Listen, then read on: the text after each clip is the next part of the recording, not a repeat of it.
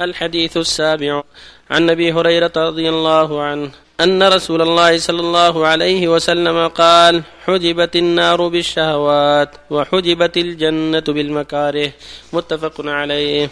الحديث الثامن عن أبي عبد الله حذيفة بن اليمان رضي الله عنهما قال صليت مع النبي صلى الله عليه وسلم ذات ليلة فافتتح البقرة فقلت يركع عند المئة ثم مضى فقلت يصلي بها في ركعة فمضى فقلت يركع بها ثم افتتح النساء فقرأها ثم افتتح آل عمران فقرأها. يقرأ مترسلا إذا مر بآية فيها تسبيح سبح وإذا مر بسؤال سأل وإذا مر بتعوذ تعوذ ثم ركع فجعل يقول سبحان ربي العظيم.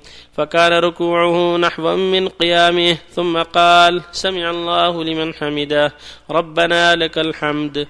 ثم قام قياما طويلا قريبا مما ركع ثم سجد فقال سبحان ربي الأعلى. فكان سجوده قريبا من قيامه رواه مسلم. وعن ابن مسعود رضي الله عنه قال صليت مع النبي صلى الله عليه وسلم ليلة فأطال القيام حتى هممت بأمر سوء. قيل وما هممت به؟ قال هممت أن أجلس وأدعه.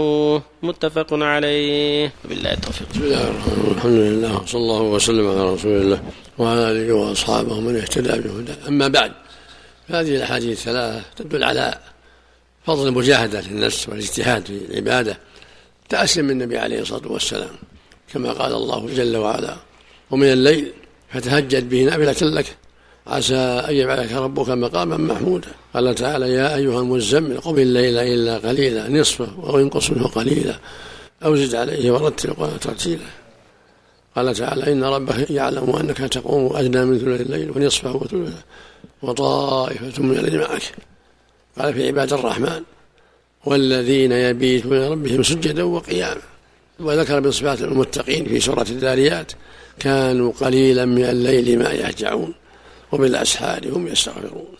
هذا يدل على شرعية المجاهدة للنفس والعناية بقيام الليل وإطالة الركوع والسجود والقراءة حسب الطاقة. يقول صلى الله عليه وسلم حفت النار بالشهوات وحفت الجنة بمكانه واللفظ الآخر حفت حجبت حفا معنى متقارب. يعني جعل بين الناس وبين الجنة المكاره حفت النار بالشهوات. من أقدم على الشهوات صار إلى النار. ومن جاهد نفسه وأكرهها حتى تستقيم على الحق صار إلى الجنة. فالواجب على المؤمن أن يجاهد نفسه حتى تستقيم على الحق.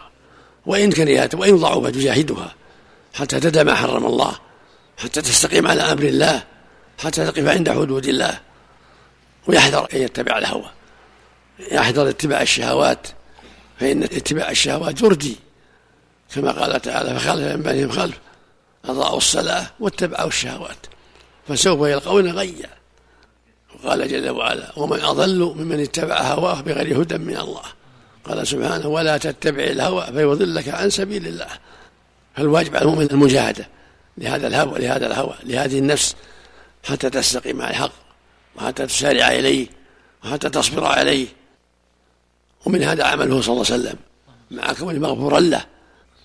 يقول حذيفة إن صلى معه في بعض الليالي فقرأ بالبقرة فقد يسجد بها بالركعة فمضى ثم قرأ بالنساء ثم بآل عمران خمسة أجزاء وزيادة ثلاث سور طويلة. يقف عند كل آية فيها رحمة يسأل. كل في آية فيها تعوذ يتعوذ كل فيها تسبيح يسبح قال في الرواية المشهورة فما صلى ركعتين حتى طلع الفجر. يطول الركوع والسجود مع تطويل القراءة. وفي حديث مسعود أنه صلى مع النبي ذات ليلة فقام قياما طويلا حتى هم ابن مسعود أن يجلس من شدة ما أطال.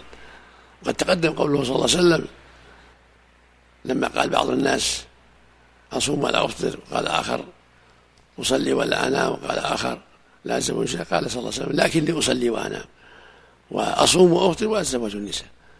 فهو صلى الله عليه وسلم في الغالب يجتهد في الصوم والتطوع التهجد بالليل إلى غير ذلك.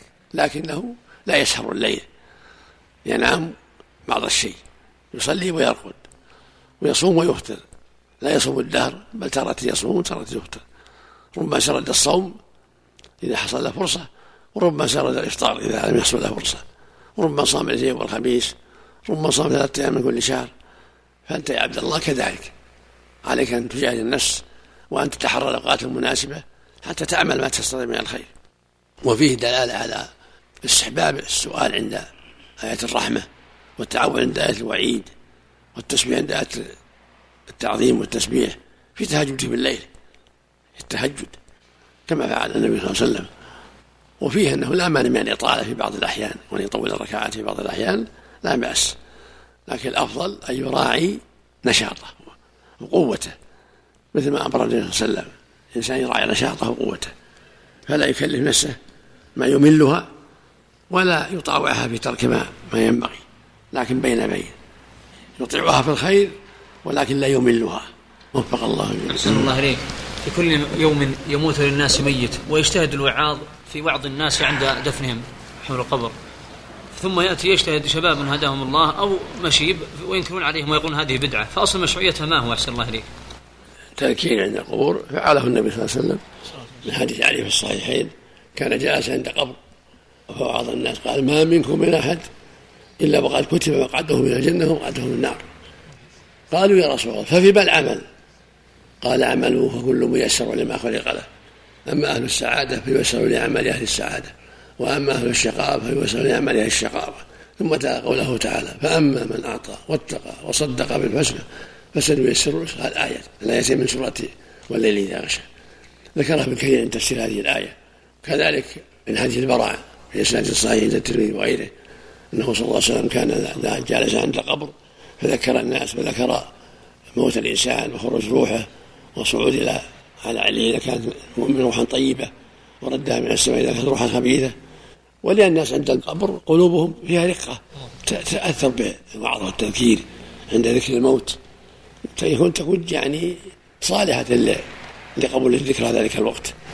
ثم قال أحدهم أحسن الله الأمر بقيام الليل خاص بالرسول أو للأمة؟ نعم.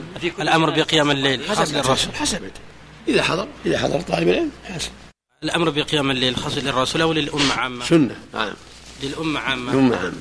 يقول الله والذين يبيتون ربهم سجدا وقياما ويقول المتقين كانوا قليلا من الليل ما يهجعون وبالأسحار هم يستغفرون. الله أكبر. نعم. صلى الله عملك. بعد أداء السنة عند مقام إبراهيم في العمرة هل له أن ينزل إلى البئر من بئر زمزم أو يشرب من الترمس أحسن الله عملك. ما تيسر الحمد لله نزل لكن يكون زحام. نزل بئر والناس شرب من الموجود. لا يتكلف الأمر واسع. هل هناك أحسن عملك الدعاء يعني عند ما زمزم؟ يروى عن عمر بن عباس انه كان يدعو الله يجعله العلم النافع ورزقا واسعا وليا وشبعا وشفاء من كل يروى عن عباس هذا. ويدعو من الدعوات أو يدعو ما أحب الحمد لله. اللهم اجعل أشفي به قلبي من كل سوء. اللهم اجعله شفاء من كل سوء. اللهم زدني به علما. وهكذا. دعوات طيبة ما فيها يقول النبي صلى الله عليه وسلم في زمزم إنها مباركة. إنها طعام وطعم وشفاء وسقم. صلى على محمد.